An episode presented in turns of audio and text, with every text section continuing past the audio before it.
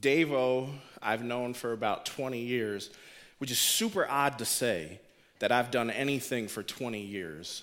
I just have to be honest. Some of you are like, 20, like, I got shoes older than that, but I don't. I'm Pastor Carl. For those of you that don't know me, stop it. I'm glad that you braved the weather this morning. If you're watching on live stream, mwah, that was for you. So I want to start this morning with a pretty profound statement, okay? This is a door. I know. All right. And this is a decorative door. I didn't know this until my wife bought it for that purpose. So the goal for this is to hang it on our wall, and she's going to put, like, picture frames all around it, which I thought was very lovely, you know. But the reason I'm able to use this for an example is because she bought it 8 months ago, and I haven't hung it yet. So I love you, babe. So this door... it's nice, it's pretty, and what I want is for you guys to look at this. Sorry, people on the wings, you know, whatever. But you see what this door looks like from a specific angle. So, Brad, I'm going to pick on you for a second. You good with that? Cool. I want you to describe what you see when you see this door. Character. Well, you're getting really spiritual, bro. That's not... I just meant like it's gray. Come on, give me more. Give me everything you see. Everything you see here. Used, okay? Imperfect, all right. It's gray. It's gray, yes. Anything else? Hardware, okay. Hinges, okay. Okay. Flowers, there we go. Cool, all right. So Brad described this door from the angle that he was able to see this door, correct? Yep. Correct, okay? His position allowed him to see this door a specific way. So now if I'm standing and you say, Carl, describe this door, say it. That was actually pretty good. I'm gonna say, you know, it's black. It looks like somebody kind of halfway rolled it and then got tired at a certain point of rolling a 3-foot wide door. It's not even 3 feet. It's got some white along the edges. The door handle is white. I see 3 nail holes up at the top. Did I just describe what you can see? No. And I want you to know that I'm not lying. That's actually what it looks like on the back, which is probably why she's choosing to hang it on the other side. This is the way it is with God and people. You see, your view of God and people is going to be the most complete when you see it through the lens of other people as well. Because you have different experiences than I do. God has revealed himself to you in different ways than he's revealed himself to me. You've seen people through a different light than I have seen people. And when we're able to come together as the body of Christ and cast a wide net in our understanding of such things, you are going to help complete my view of God. When did we become... so arrogant, I guess, as if to say that my finite mind can define an infinite God?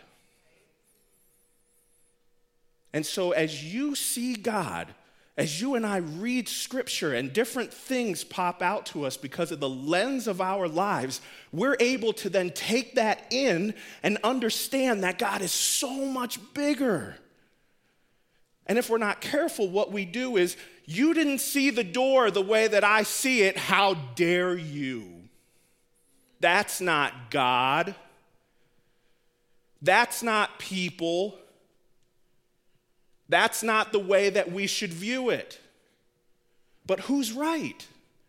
We were both right because we saw different angles and different views and had different experiences of the same God. Now, there's reference points, like this is a door, not an elephant. So if you start describing like, oh, I see a trunk and there's a tail coming back, it's like, you gotta get some things checked, baby. You know, it's made of wood, not diamonds. If it was made of diamonds, I'd be carrying it off the stage right now and I wouldn't come back.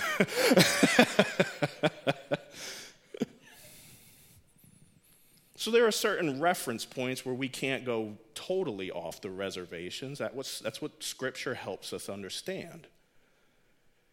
But your view of God, what you're passionate about, what you bring to the table as a believer, I cannot, must not summarily dismiss because it's not my experience, because it's not what I'm passionate about. Last week, Pastor Jim said this phrase, and it's good, man. He preached a good message. I don't like following that guy. But he said, a person with a testimony is never at the mercy of a person with an agenda. And that's powerful. But what I want to key in on this morning, what if that person isn't the godless heathen that we paint them to be? What if that person with the agenda is a believer in Christ sitting across from you? What if that's the person that challenges your testimony? See, because we can paint that with the skeptic and the atheist. And we can say our testimony trumps that. But what happens when the criticism comes from the people right across the aisle from where you are? What happens then? And don't play coy. Those of you who are watching, you're watching online, you're watching through Facebook or something. Most of us are on some type of social media, correct? And we know what that landscape has been lately, where maybe you've been afraid of sharing your opinion on stuff over the last year. And let's not be naive enough to think that that's only because people that aren't believers are on there. Or maybe you have shared something and it's cost you. It's cost you friendships. It's cost you respect. You've gotten into arguments with family because you put who you voted for.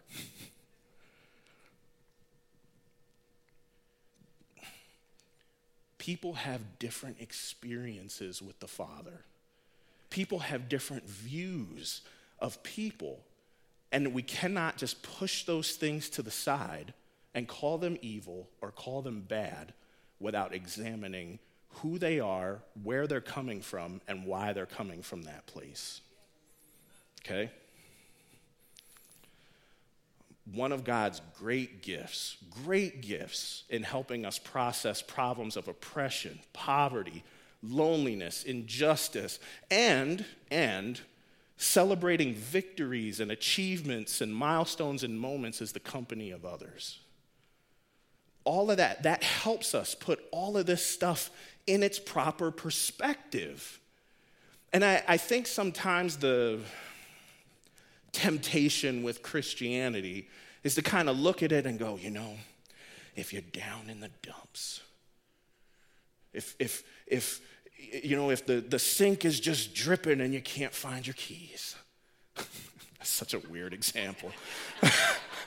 That was all I was thinking of. It was like, Carl, think of something bad. That was all.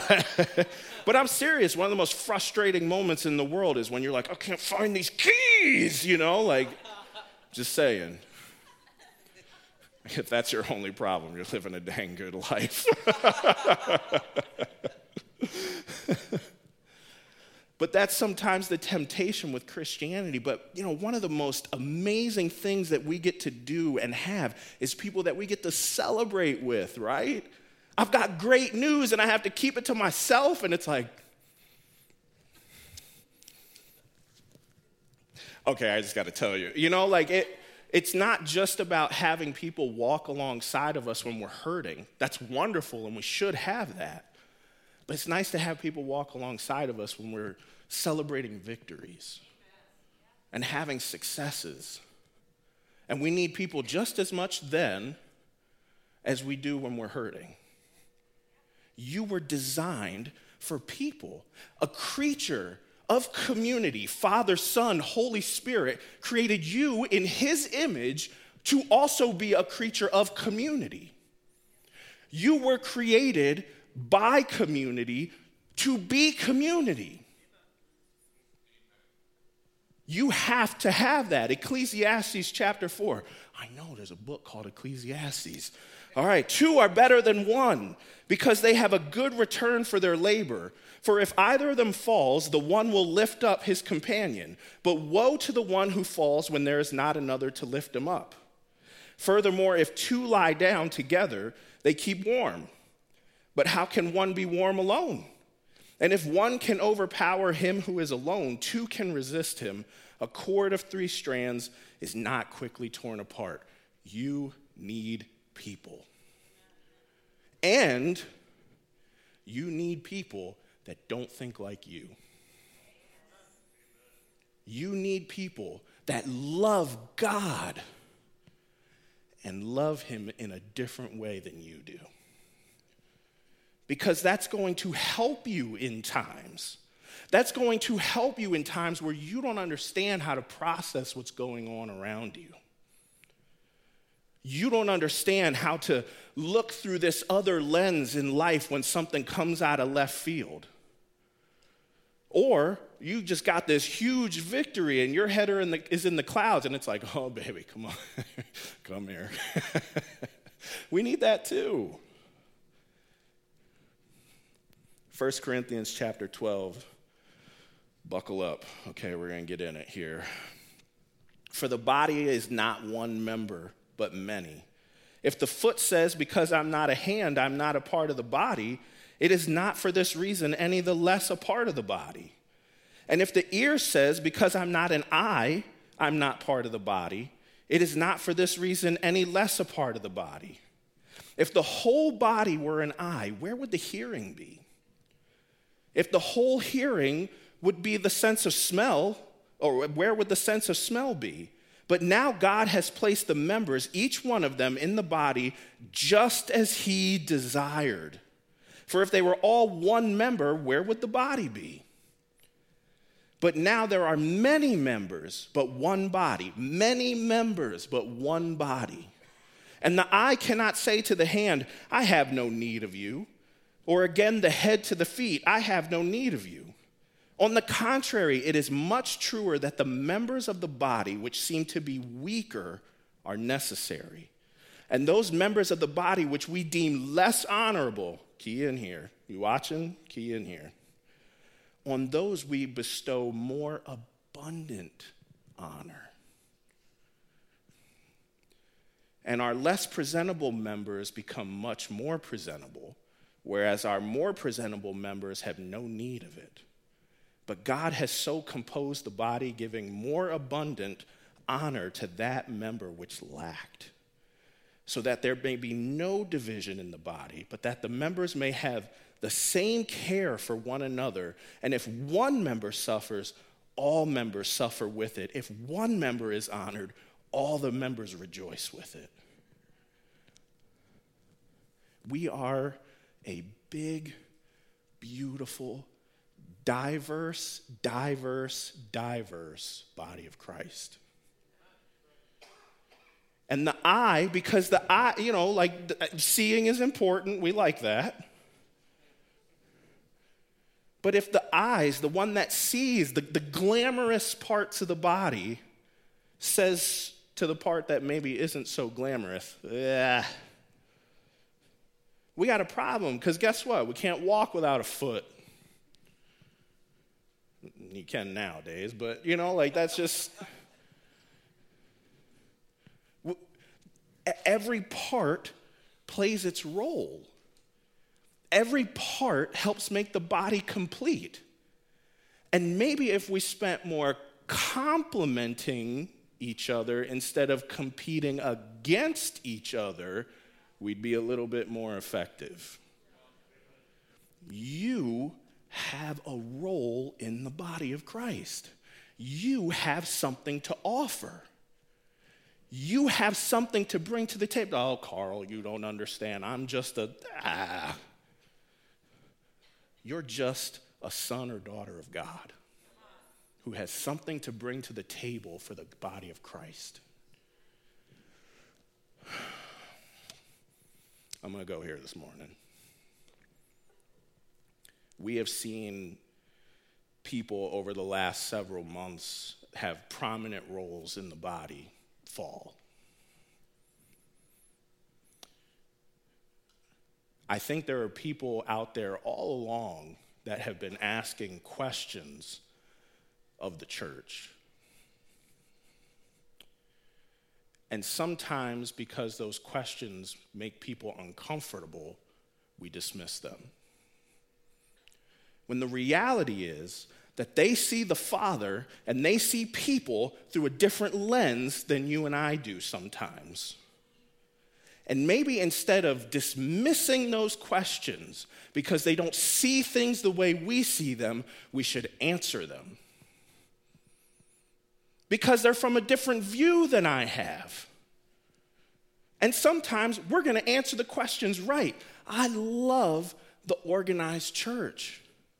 I think the organized church is biblical. Acts chapter 6, people come to the disciples. Oh my gosh, our widows aren't being fed. Our widows aren't being given the things that they need. And the disciples go, we're not waiters and waitresses. We're not dealing with this stuff. And so they organize to begin to feed people. The organized church is born. Now, the problem is when the organization stops serving the organism. The organization needs to always serve and lift up the organism. The organization, the system of church, needs to always push the organism of church to the Father.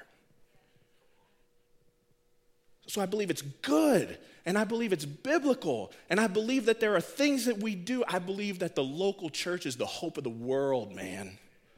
I believe we've done so much good. But that doesn't mean that we should summarily dismiss the questions of some of the bad. It means we should answer them and change where change needs to happen. But if I only see God through a certain lens and I refuse to allow anything else outside of that, I'm not going to do that. I'm not going to be that. Hey, guess what? It's okay for us to be asked uncomfortable questions. It's okay. And I believe, man, we got some great answers. But in the times that we don't, we make the changes. It's okay. It's okay to change a little. Not away from Scripture, even more towards it, okay? The body of Christ and this church, as a result, man, I've had so many conversations with so many of you that have proved this. You're a big, beautiful, diverse body. You go. It's beautiful. So many of you that have different ways of thinking about stuff. It's an entity that should be celebrated and explored, not pushed to the side. Again, you have amazing things to bring to the table for the body of Christ. And again, Carl, stop that. I know some of you are thinking that. Ridiculous. Stop it. You're not just a. You're a. I don't know what that means.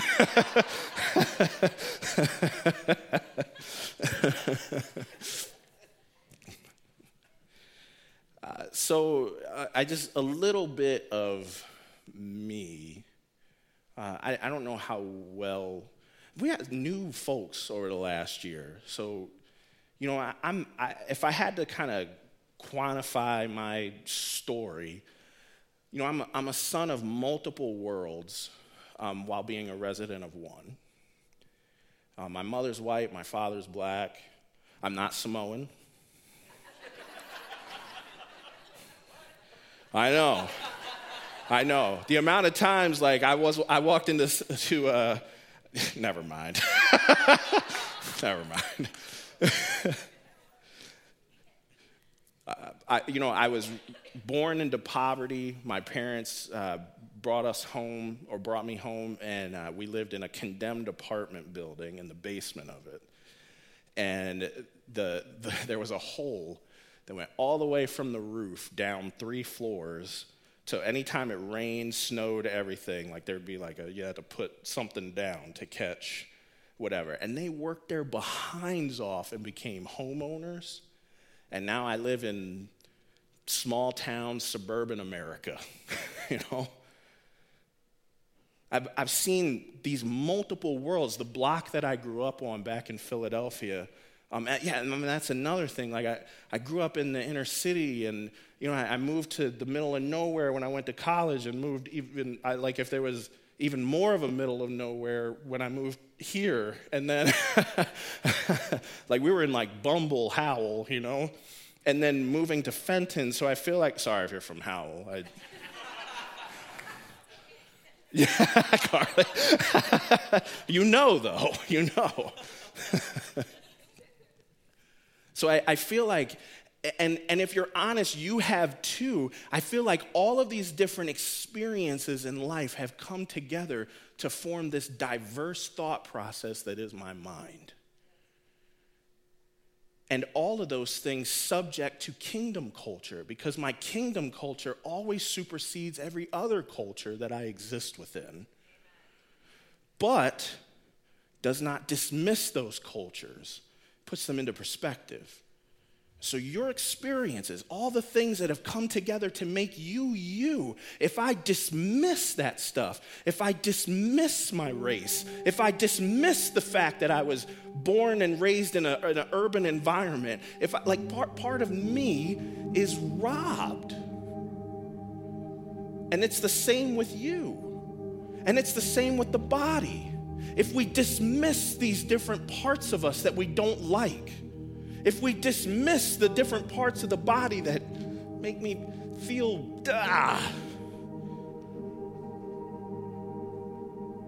we rob ourselves of beautiful moments. We rob ourselves of beautiful journeys together. We rob ourselves of having the most complete picture of the Father and of people that we could possibly have. You aren't you without weighing multiple points of view. I said weighing. And you won't be a better you, and dare I say it, a more godly you, without deliberately continuing to do that. Some of you in here, Steve, you over there still? Can't really see. Yeah.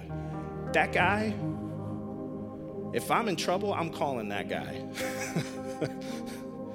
Because that guy, and there's people along those back walls that do security and sitting on the edges and all of that good stuff, those people care about protection. And if I go, we don't need warriors like that. Of course we do. Or this person that's passionate about evangelism, passionate about prayer, and I go, oh my gosh, that is all they talk about. This is getting on my nerves. We need that person. We need them. Or this person that is happy all the time. I am a mixed guy. I'm biracial. And the amount of texts and messages and lunches that I was able to have with people because an officer put his knee on the neck of a black man, I could help put things into perspective. But you won't know that until you actually get to know the people around you. Why? Because you see God differently than I do. Romans 12, for just as we have many members in one body, and all the members do not have the same function, so we, who are many, are one body in Christ and individually members one of another. Since we have gifts that differ according to the grace given to us, each of us is to exercise them accordingly. If prophecy, according to the proportion of his faith. If service, in his serving. or he who teaches in his teaching, or he who exhorts in his exhortation, he who gives with liberality, he who leads with diligence, he who shows mercy with cheerfulness. I don't care what your gift is, for the love of God, start doing it. Start helping this body. And I'm even talking about FCC here specifically, but I mean the body of Christ as a whole as well. Let's start helping each other cast the widest net that we have so that the 13,000 people in this community come to know Christ. Oh, but Carl, I'm just oh my gosh, I wish you'd stop thinking that. I know some of you still are. You have so much to offer. And it doesn't matter that you think differently than I do. You have so much to offer. A person with a testimony is never at the mercy of a person with an agenda. I'm going to mix that a little and say that a person with a testimony will always move forward the agenda of Christ. Your experiences with the Father, how you view people through the lens of the Father, those testimonies and those experiences, when we pull them together within the body of Christ, will always move the kingdom forward. Always.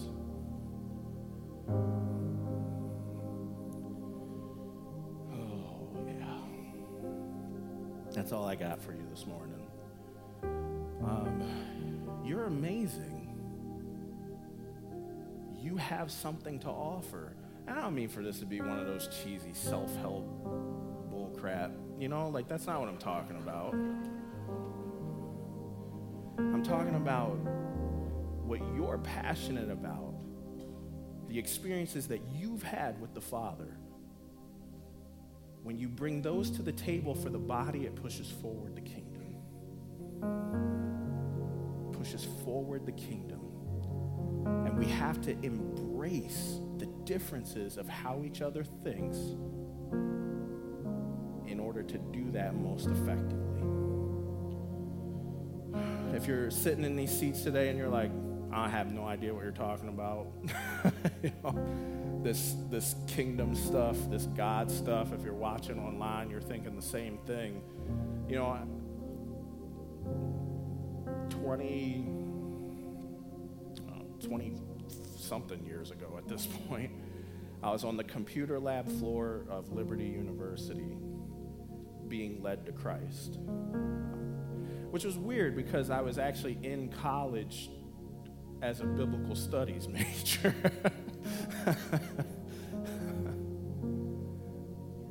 But the interesting thing is, it's not about God making you go from a bad person to a good person. It's the work of Christ making you go from a dead person to an alive person. His death, his burial, his resurrection gave you an opportunity to be reconciled with him. Sin and death broke that. And he gives us, through the work of Christ, the opportunity to go from dead in our trespasses and sin to alive in Christ. And if you want that this morning, man, that's so readily available to you. Readily available to you so that you can become a part of a big, beautiful, diverse body that has that pushes forward what God wants, which is the best for everyone. Stand to your feet. A little later than I wanted to be. Sorry, Jared, you're just out here like playing, you know. Sometimes you guys want to like get revenge and have us do it. Like, you just come here and we just talk and you're like, never mind, I'm getting away from it now.